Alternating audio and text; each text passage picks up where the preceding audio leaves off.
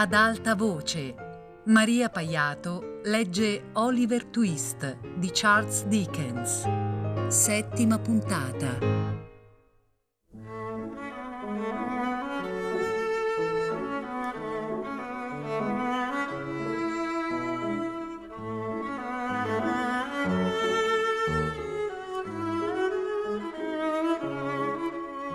Furono giorni felici, quelli della guarigione di Oliver.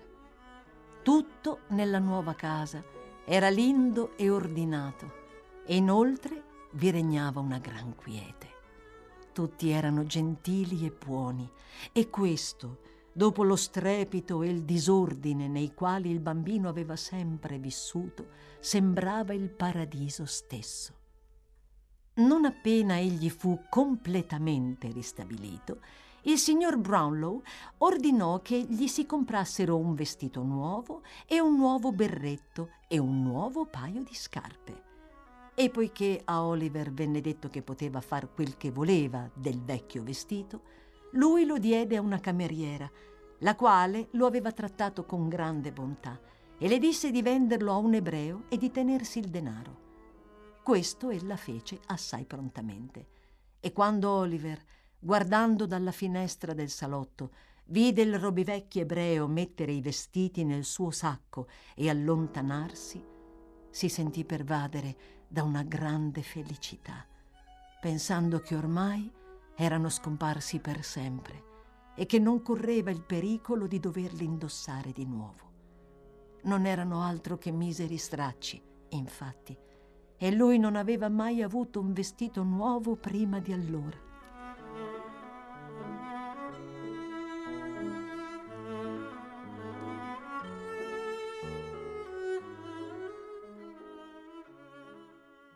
Una sera Oliver stava conversando con la signora Bedwin quando il signor Brownlow mandò a dire che se il signorino Twist si sentiva in forze avrebbe gradito riceverlo nel suo studio e parlare un po' con lui.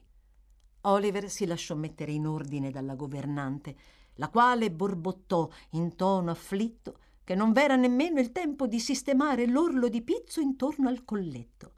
Ma il bambino aveva un aspetto così fine e così splendido che in ultimo, osservandolo compiaciuta dalla testa ai piedi, ella confessò che tutto sommato, anche disponendo di più tempo, non avrebbe potuto renderlo molto più presentabile di così.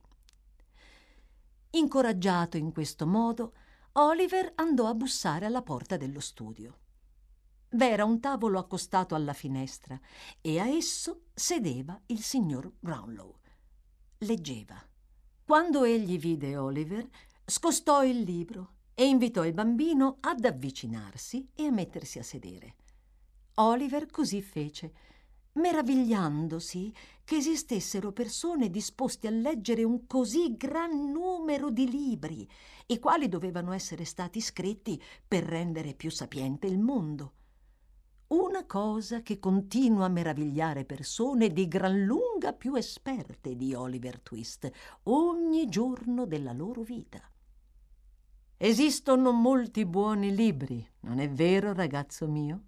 osservò il signor Brownlow, avendo notato la curiosità con la quale Oliver addocchiava gli scaffali che dal pavimento arrivavano al soffitto. Moltissimi, signore, rispose il bambino. Non ne avevo mai visti tanti. Li leggerai se ti comporterai bene, disse l'anziano signore bonariamente. E leggerli ti piacerà più che guardarli dall'esterno. In certi casi, cioè, perché esistono libri le cui cose di gran lunga migliori sono il dorso e la copertina. Immagino che siano quelli più grossi, signore, disse Oliver, additando alcuni grandi volumi dalle rilegature abbondantemente dorate. Non sempre quelli, disse il gentiluomo, accarezzando amorevolmente il capo del bambino e sorridendo mentre lo accarezzava.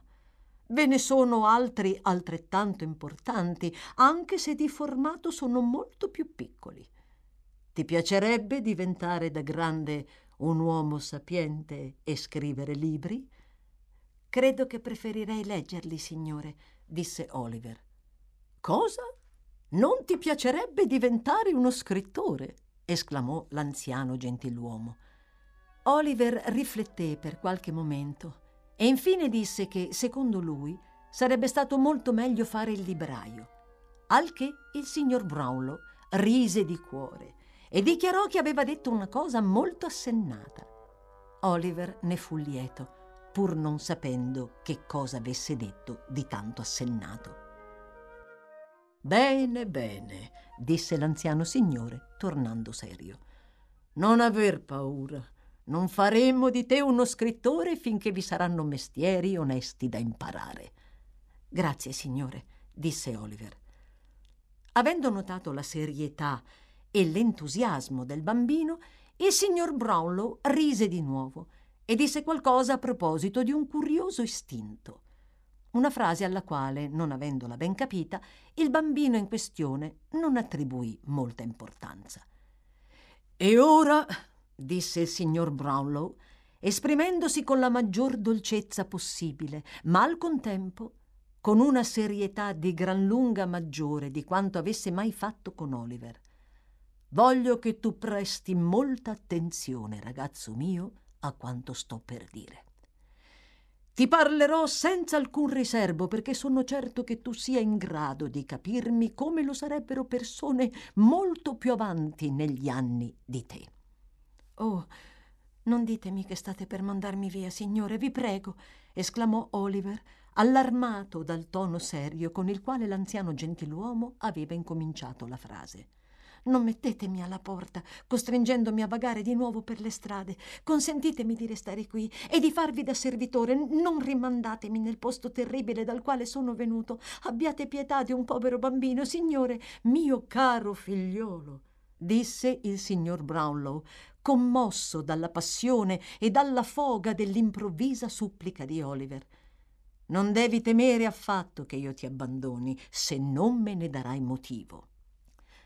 Questo non lo farò mai, mai, lo interruppe Oliver. Spero di no, disse il padrone di casa. E credo che non lo farai. Sono stato ingannato in passato da coloro ai quali avevo cercato di fare del bene. Ma ciò nonostante, sono decisamente propenso a fidarmi di te. E tu mi stai a cuore più di quanto possa spiegare anche a me stesso. Le persone alle quali ho prodigato tutto il mio più profondo affetto giacciono nella tomba. Ma sebbene per me la felicità e il piacere di vivere siano sepolte insieme a esse, non ho fatto del mio cuore una bara e non l'ho chiuso per sempre agli affetti più profondi. Anzi, la sofferenza più profonda ha rafforzato in me la capacità di voler bene. Poiché l'anziano gentiluomo pronunciò queste parole sommessamente, più parlando tra sé che a colui il quale gli stava accanto, e poiché in seguito tacque per qualche momento, Oliver non aprì bocca.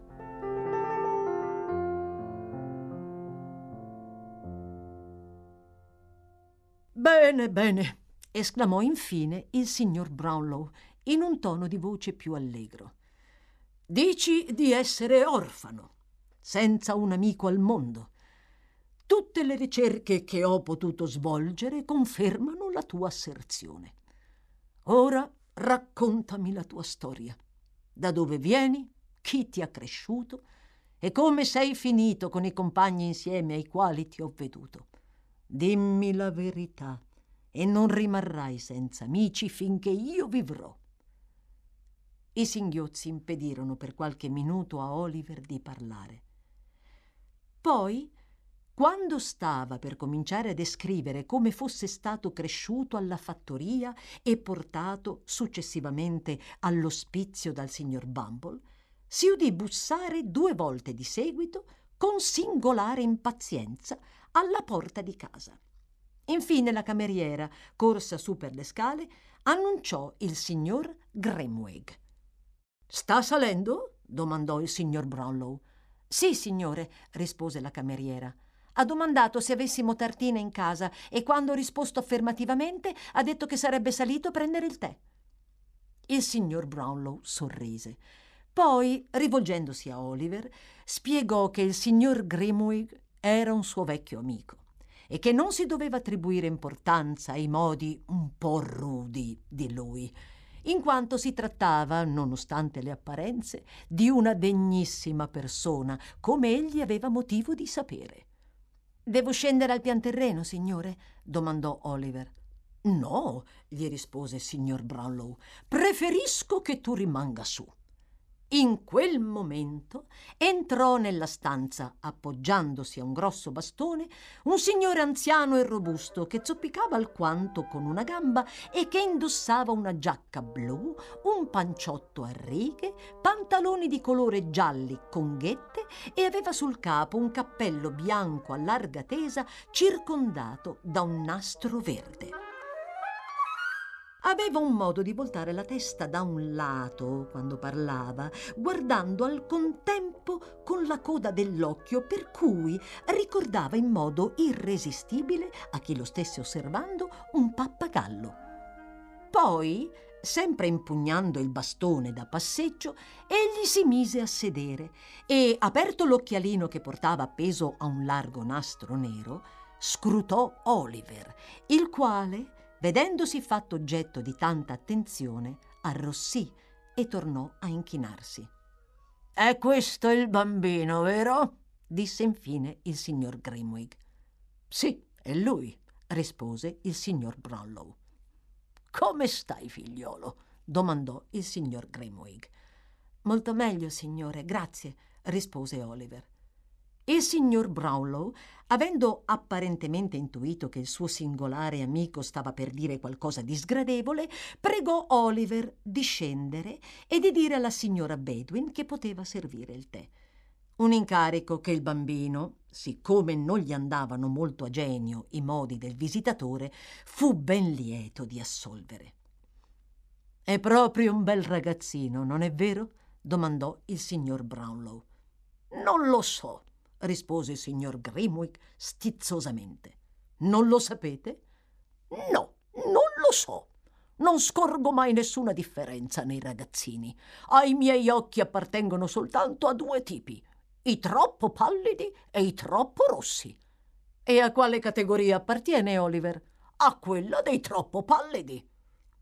In realtà, nei più profondi recessi del cuore, il signor Grimwig era fortemente propenso ad ammettere che l'aspetto e i modi di Oliver avevano un che di insolitamente piacevole. Ma lo dominava la mania della contraddizione. Ed essendo deciso a impedire che altri potessero imporgli il loro giudizio sull'aspetto di un bimbetto, aveva stabilito sin dall'inizio di contraddire il suo amico. E quando il signor Brownlow ammise di non sapere nulla di Oliver Twist e disse di aver rinviato ogni domanda concernente il passato di Oliver al momento in cui il bambino fosse stato abbastanza in forze per sopportarla, il signor Grimwick ridacchiò malignamente e domandò, con una smorfia beffarda, se la governante avesse l'abitudine di contare le posate ogni sera, perché in tal caso un bel mattino si sarebbe accorta che mancavano uno o due cucchiai, lui ne era sicuro, e via dicendo. Il signor Brownlow, sebbene avesse un'indole alquanto impetuosa, conoscendo le stramberie del suo amico, sopportò placidamente tutte queste insinuazioni.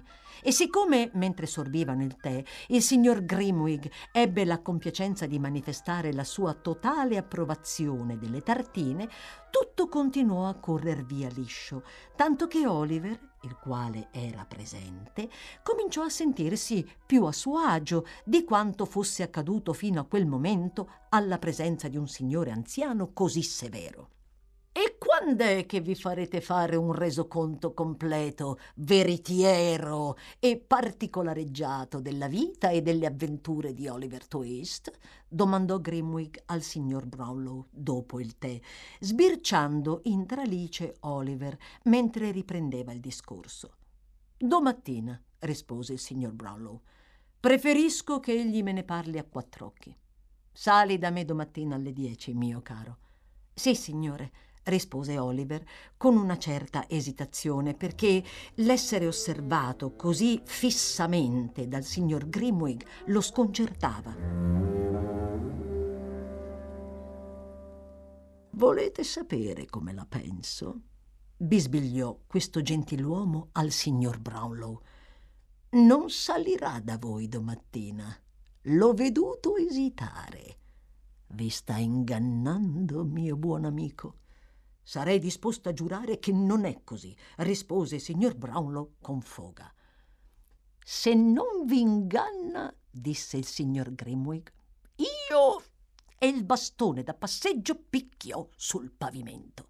Sono disposto a rispondere con la vita della sincerità di questo bambino, esclamò il signor Brownlow picchiando il pugno sul tavolo. E io con la testa della sua falsità, dichiarò il signor Grimwig facendo altrettanto. Vedremo, disse il signor Brownlow, tenendo a freno l'ira che saliva in lui. Sì, staremo a vedere, replicò il signor Grimwig con un sorriso provocante. Staremo a vedere.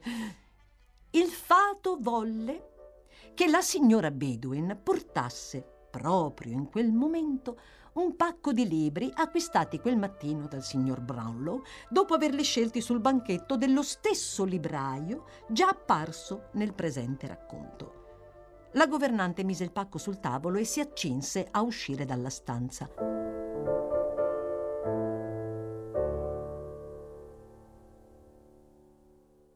Fate aspettare il fattorino, signora Bedouin, disse il signor Brownlow. Devo consegnargli qualcosa. Se n'è già andato, signore, rispose la governante. Chiamatelo, disse il signor Brownlow. È importante. Il libraio è un pover'uomo e i libri non sono stati pagati. Inoltre devo rimandarne indietro altri. La porta di casa venne spalancata Oliver corse via da una parte e la cameriera dall'altra. Quanto alla signora Bedouin, rimase sulla soglia e chiamò a gran voce il fattorino, sebbene non si vedesse anima viva. Oliver e la cameriera tornarono indietro ansimanti per riferire che non lo avevano trovato. Santo cielo, questo mi dispiace molto, esclamò il signor Brownlow. Ci tenevo a restituire quei libri oggi stesso. Mandate Oliver a portarli, intervenne il signor Grimwig con un sorriso ironico. Potete star certo che li consegnerà a chi di dovere, no? Sì, lasciate che li porti io, vi prego, disse Oliver. Farò una corsa.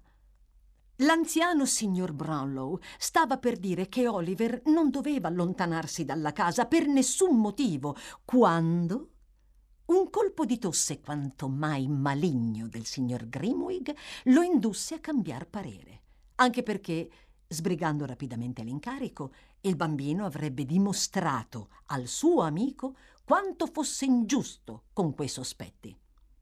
Va bene, puoi andare, mio caro, disse. I libri si trovano su una sedia accanto al mio tavolo di lavoro. Prendili pure. Oliver, felice di potersi rendere utile, corse a prendere i libri.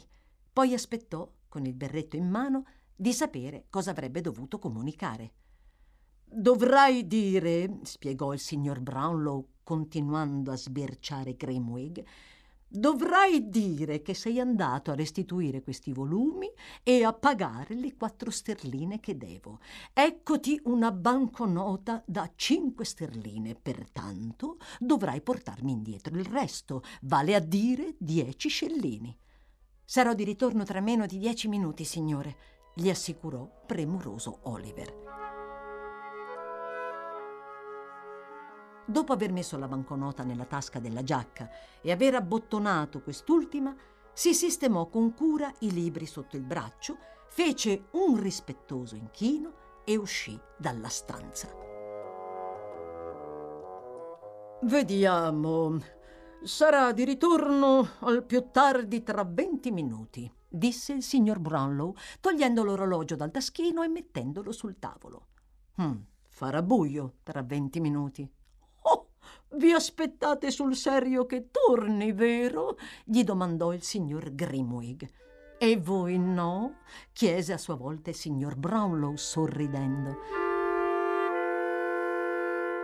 Lo spirito di contraddizione, sempre forte nel signor Grimwick, venne reso ancor più forte in quel momento dal sorriso fiducioso del suo amico. No, rispose picchiando il pugno sul tavolo. Io non me lo aspetto. Il bambino indossa un vestito nuovo, ha sotto il braccio alcuni libri rari e in tasca una banconota da cinque sterline. Correrà dai suoi vecchi amici, i ladri, e riderà di voi. Se quel bimbetto tornerà in questa casa, amico mio, mi mangerò la testa. Ciò detto, accostò la sedia al tavolo e i due amici cominciarono ad aspettare in silenzio, tenendo d'occhio l'orologio posto tra loro.